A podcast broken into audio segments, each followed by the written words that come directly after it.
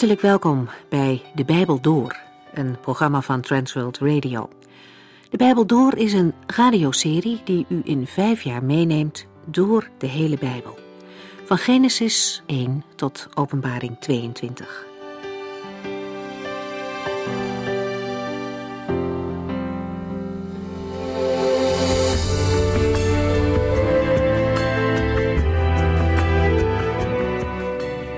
Bijbelgedeelte van de vorige keer ging over een triest gebeuren.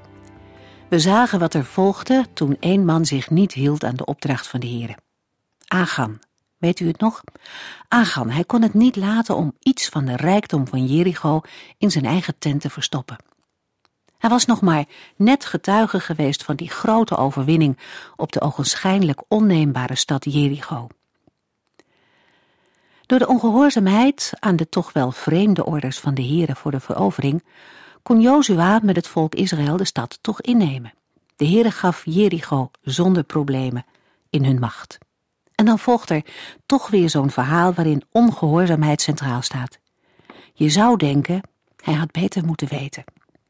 Maar door de zonde van Agan kan God zijn zegen niet geven aan de slag om Ai en leidt het volk Israël een nederlaag.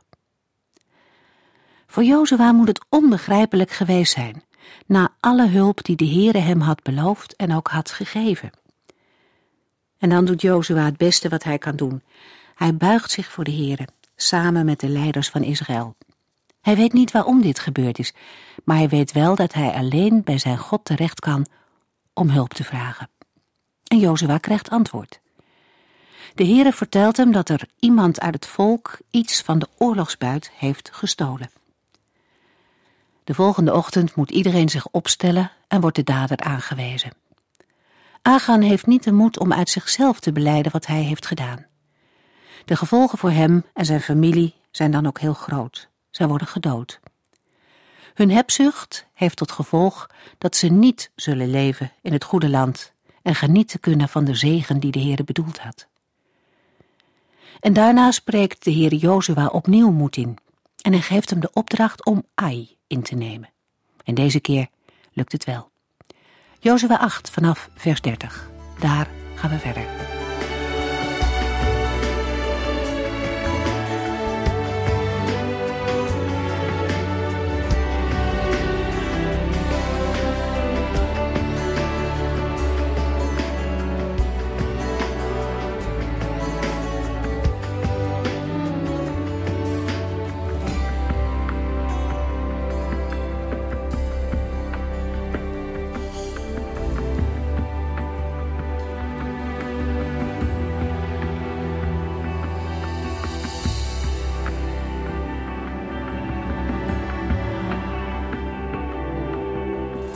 In de vorige uitzending zagen we dat Jozua 7 een heel ander hoofdstuk is dan de zes voorafgaande hoofdstukken, die alle positief waren. Ook in vergelijking met Jozua 8, de verovering van Ai, is Jozua 7 een uitgebreide pauze tussen de verschillende positieve hoofdstukken in Jozua. De steenhoop boven Agan is een afschrikwekkend monument, terwijl de stenen bij de Jordaan Jozua 4, juist een teken zijn van Gods hulp. De Heer heeft niet alleen het leven van Agan weggenomen, maar ook zijn naam, zoals die in het nageslacht voortleeft. De redding van de Canaanitische Ragab en haar familie in Jozua 6 vormt daarmee een groot contrast. De zonde van een enkeling kan het hele volk in het ongeluk storten, en de enige oplossing is dan een radicale verwijdering. Daarom ook is de christelijke tucht van belang. In het boek Handelingen wordt radicaal afgerekend met de zonde van Ananias en Safira, Handelingen 5.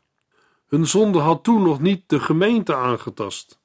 De toorn van God tegen de zonde is alleen te ontgaan door het geloof in Jezus Christus. 2 Korintiërs 5 vers 21. En een leven dat daarmee in overeenstemming is.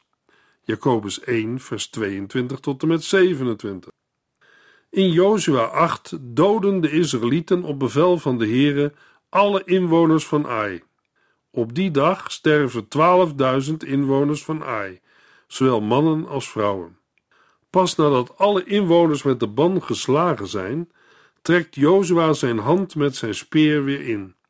Daarna maken de Israëlieten zich meester van de buit, waartoe ook het vee behoort.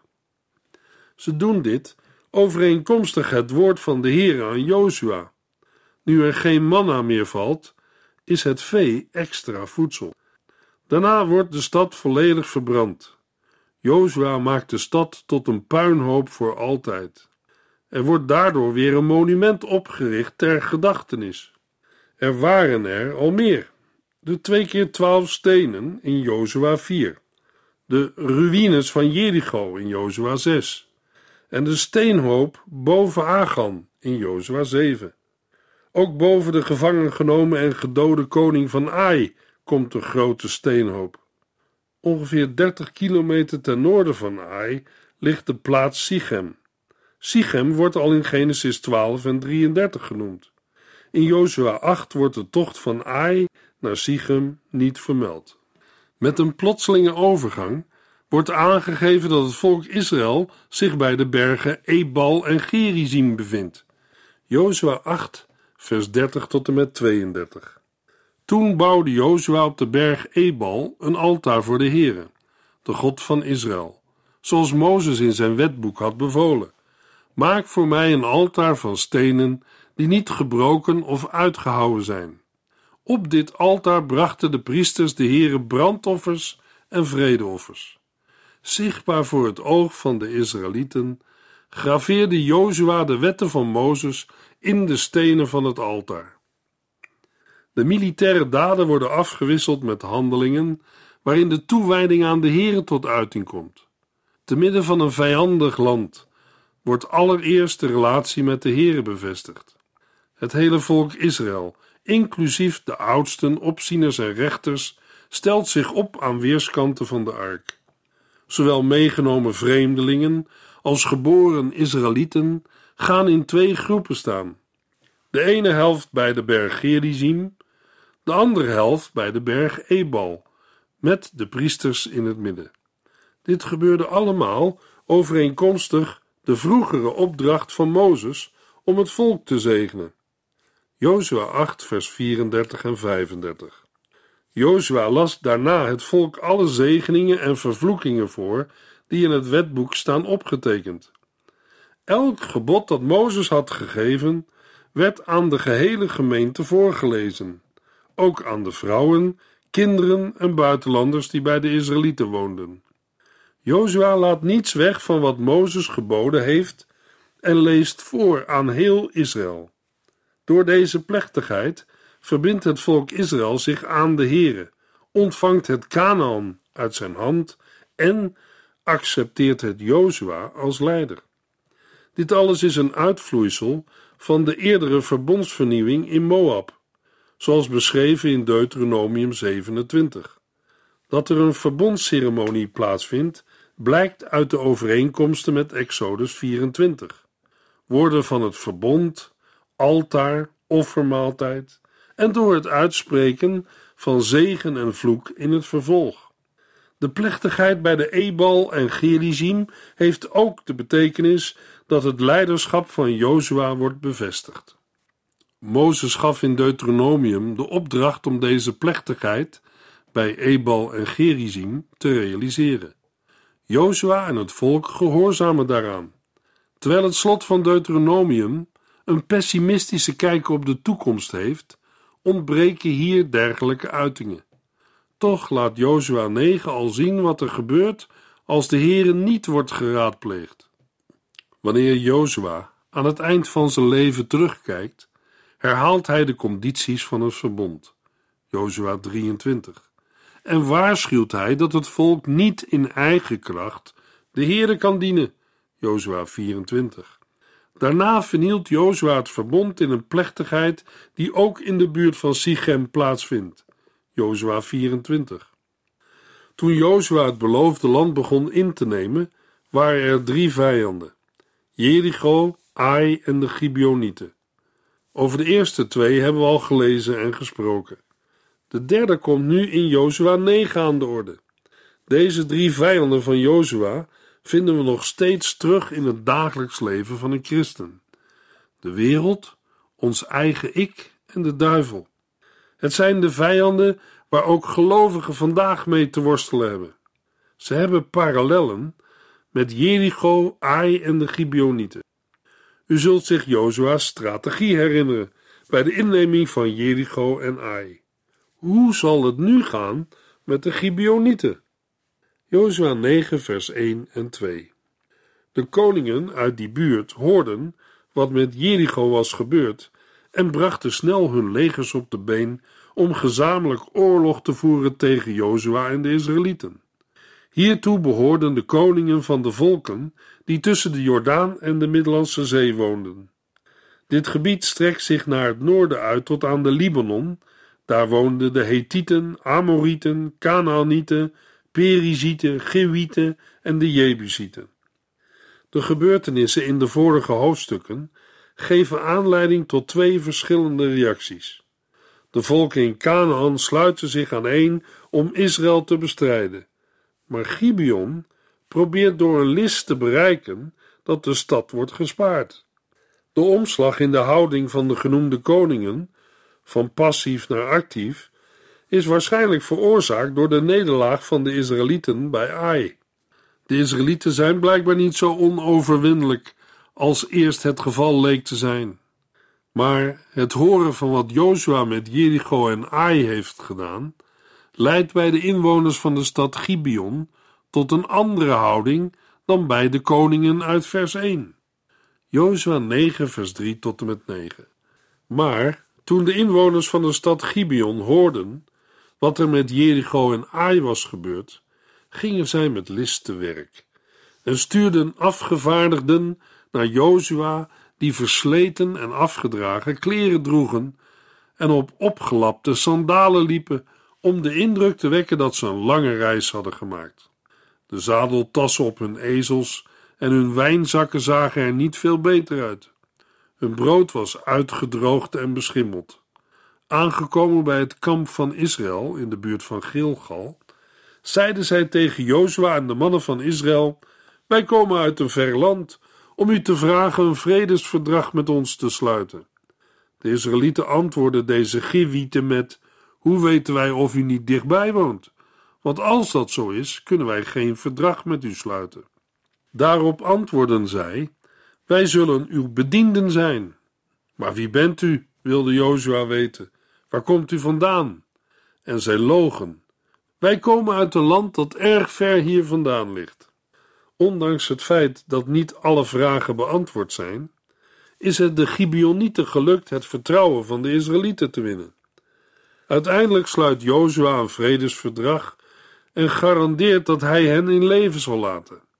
De leiders van Israël bevestigen dit met een eed, vers 15. Hoewel Jozua de bedoeling had de Heere te gehoorzamen, werd hij toch verleid om vrede te sluiten met de Gibeonieten. Hoe is dat mogelijk? Als we de gebeurtenissen op een rij zetten en de geschiedenis nog eens overdenken, dan valt het op dat Jozua en de leiders van het volk niets aan de Heer hebben voorgelegd, voordat zij de overeenkomst met de Gibeonieten sloten. Ze zijn geheel op eigen inzicht en inschatting afgegaan en daarmee zijn ze de fout ingegaan. Eerlijkheidshalve moeten wij vandaag toegeven dat wij ook vaak op eigen inzichten steunen en hoogstens achteraf vragen of de Heer onze keuze wil zegenen. Maar dat is wat anders dan dat wat de Heere zelf in zijn woord zegt. Vertrouw met heel je hart op de Heere en verwacht het niet van je eigen verstand. Spreuken 3, vers 5. Voor het ontmaskeren van de leugen hebben wij de openbaring en leiding van de Heere nodig. De list en leugen van de Gibeonieten komt van de vader van de leugen, de duivel. In Efeze 6, vers 11 lezen we: Bewapen u met alle wapens die God ons geeft. Dan zal de duivel met zijn slinkse streken u geen kwaad kunnen doen. Zoals Jozua en de leiders van Israël op hun hoede hadden moeten zijn voor de slinkse streken van de Gibeonieten, zo moeten gelovigen vandaag op hun hoede zijn voor de slinkse streken van de duivel. Want wij vechten niet tegen mensen, maar tegen onzichtbare wezens, de duivelse heersers en machten die deze donkere wereld tiranniseren, boosaardige geesten in de onzichtbare wereld om ons heen. Efeziërs 6, vers 12. Maar wie kunnen deze duivelse heersers en machten nog herkennen en overwinnen? Vooral als ze zich voordoen als engelen van het licht. 2 Korintiërs 11, vers 14. De echte vijand van een gelovige is geen mens van vlees en bloed, maar de duivel. Hij probeert met allerlei slimmigheden mensen te verleiden en tot afval en ongeloof te brengen. In Openbaring 12 wordt hij duivel of Satan genoemd, die alle mensen ter wereld verleidt. Paulus kent zijn streken. Hij zegt in 2 Korintiërs 2 vers 11: Anders zou Satan wel eens voordeel op ons kunnen behalen. Wij kennen zijn streken maar al te goed. Kunnen wij dat Paulus nazeggen? Ongelukkigerwijs onderkennen wij zijn streken vaak helemaal niet. In Jacobus 4, vers 7 lezen we: Onderwerp u dus aan God, maar verzet u tegen de duivel, en hij zal van u wegvluchten. Dat is Gods bescherming. Het wil zeggen, dicht bij Jezus blijven, beter gezegd, in hem blijven als een rank in de wijnstok.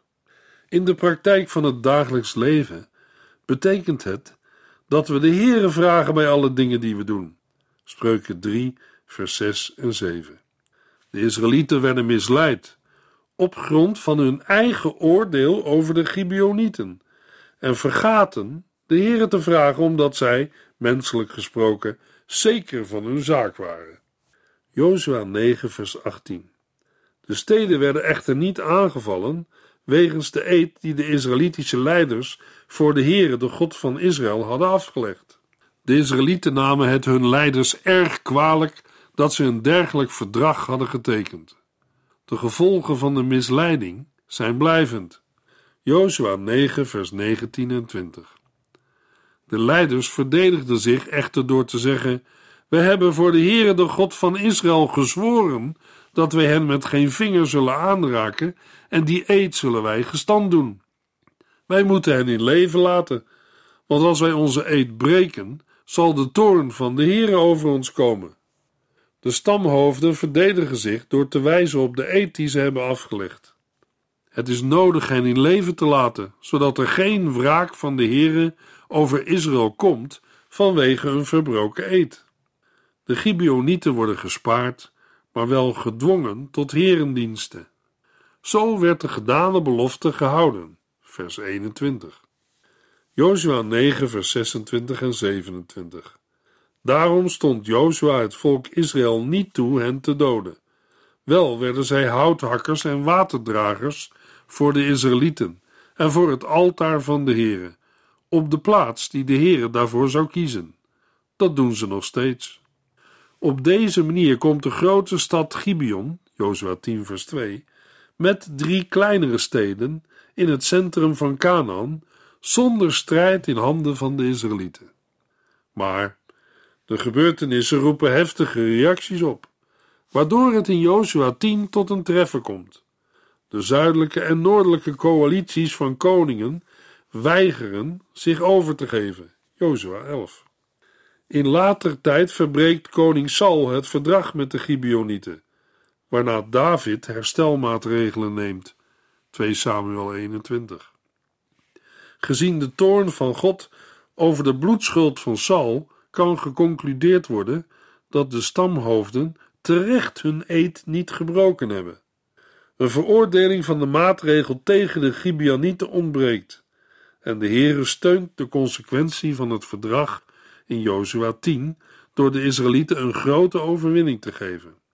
Het probleem van de leiders wordt benoemd in Jozua 9 vers 14. Zij namen niet de moeite het aan de Heere te vragen, maar gingen hun eigen gang en sloten een vredesverdrag met hen. Naar Romeinen 8 vers 28 is de Heere in staat alles te laten meewerken voor hun bestwil, want Hij heeft een plan met hen. Jozua's vloek is tot op zekere hoogte ook een zegen voor de Gibeonieten. Zij worden niet gedood of verdreven, maar mogen blijven wonen. Door hun werk komen ze dagelijks in aanraking met de dienst van God. De dienstbaarheid van de Gibeonieten is een blijvende herinnering aan wat er is gebeurd. Jozua 10, vers 1 tot en met 4.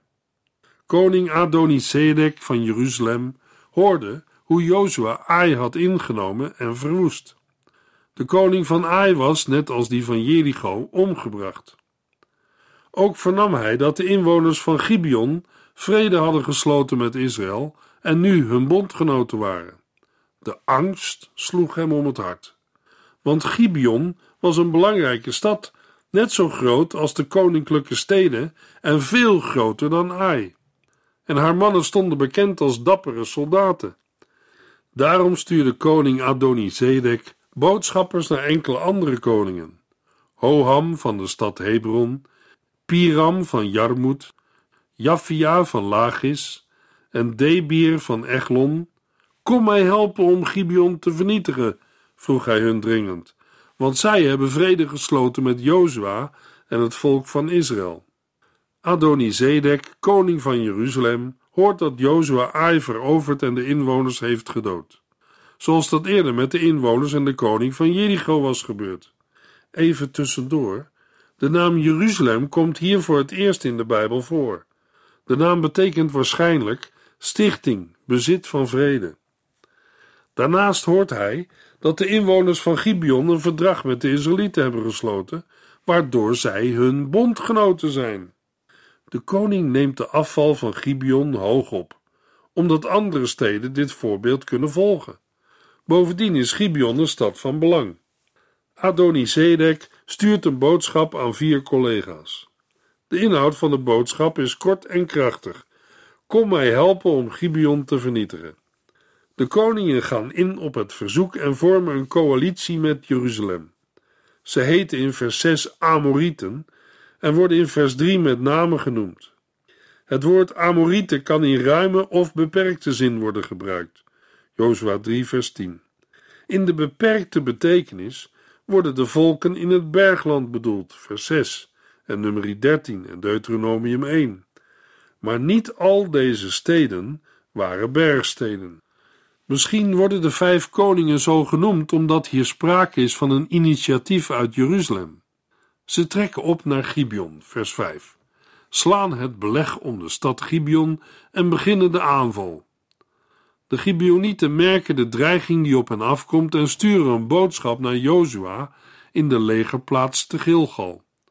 Jozua geeft direct gehoor en trekt met het leger op om Gibeon te hulp te komen. Jozua 10, vers 8 tot en met 10. Wees niet bang voor hen, zei de Heer tegen Jozua, want ik heb hen al aan u overgegeven om hen te vernietigen. Niet één van hen zal het tegen u kunnen opnemen. Jozua trok gedurende de nacht verder en verraste de vijandelijke legers volkomen. De Heere zaaide paniek onder hen, waardoor het Israëlitische leger hun een enorme nederlaag kon toebrengen. De overigen werden achtervolgd en verslagen. Zo verslaat de Heere, met inschakeling van Jozua en het leger van Israël, de vijf koningen van de Amorieten. In de versen 11 tot en met 15 vinden we een toelichting van hoe de Heere heeft ingegrepen bij de strijd met de Amorieten. Als de vijanden op de vlucht zijn en de heuvel van Bet Goron afdaalde naar Azeka en Makkeda, liet de Heere zware hagelstenen op hen neerregenen. Er stierven meer soldaten door de hagelstenen dan door het zwaard van de Israëlieten. Het Hebreeuwse woord dat vertaald is met hagelstenen, kan ook vertaald worden met grote stenen, en dan betrekking hebben op een meteorietenregen. Het is op meerdere punten een goddelijk wonder. Onder andere ook omdat de Amorieten werden getroffen, maar niet de achtervolgende Israëlieten. In Israël zijn in dit gebied meestal vijf tot acht hagelbuien per jaar, gewoonlijk in de wintertijd. De hagelstenen zijn meestal niet dodelijk. Maar op 23 mei 1957 vielen er in deze regio hagelstenen ter grootte van kleine appels. De profeet Jezaja herinnert eraan dat God zijn werk deed in het dal bij Gibeon. Jezaja 28 vers 21. In een van de apocryfe of deuterocanonieke Bijbelboeken, Jezus Sirach, lezen we in hoofdstuk 46, vers 5 en 6: De machtige Heer verhoorde hem. Hij liet hagelstenen vallen met een geweldige kracht. Hij teisterde de vijand met de strijd en doodde zijn tegenstanders op de bergpas. Nog op een tweede manier komt er goddelijk ingrijpen naar voren. De gebeurtenis staat beschreven in het boek van de oprechten en is vermoedelijk daaruit overgenomen in het boek Jozua. Op de dag van de overwinning op de Amorieten bidt Jozua tot de Here in aanwezigheid van het volk. Laat de zon boven Gibeon stilstaan en laat de maan blijven staan boven het dal van Ayalon. Het is aannemelijk dat Jozua de beide hemellichamen ziet wanneer hij deze woorden uitspreekt. Dat kan wanneer hij tussen beide plaatsen instaat, bijvoorbeeld in Bet Goron. Hij ziet dan de zon in het westen en de maan in het oosten. Een verschijnsel dat ook tegenwoordig nog kan worden waargenomen. De woorden van Jozua worden op veel verschillende manieren uitgelegd. De grote variatie in verklaringen geeft aan dat het niet gemakkelijk is tot een bevredigende oplossing te komen. Elke benadering heeft eigen voor- en nadelen. Als we het geheel overzien, lijkt de traditionele uitleg het meest waarschijnlijk vanwege de interpretatie in vers 13 en 14. Nadat de vijand verslagen is, keert Jozua met het volk Israël terug naar de legerplaats te Gilgal. De profeet Habakkuk refereert aan het wonder in Jozua 10. De zon en de maan trekken zich terug bij het licht van uw pijlen. Vol toorn schrijdt u over de aarde en vertrapt de volken in boosheid. U trekt erop uit om uw volk te redden, om uw gezalfde te bevrijden. Habakkuk 3. Voor de schepper van hemel en aarde is het geen probleem om met hagelstenen te laten regenen en de zon en de maan stil te zetten. Jozua 10 vers 14 Zo'n dag was er nog nooit geweest en is sindsdien ook nooit meer voorgekomen. In de volgende uitzending lezen en horen we het vervolg van Jozua 10.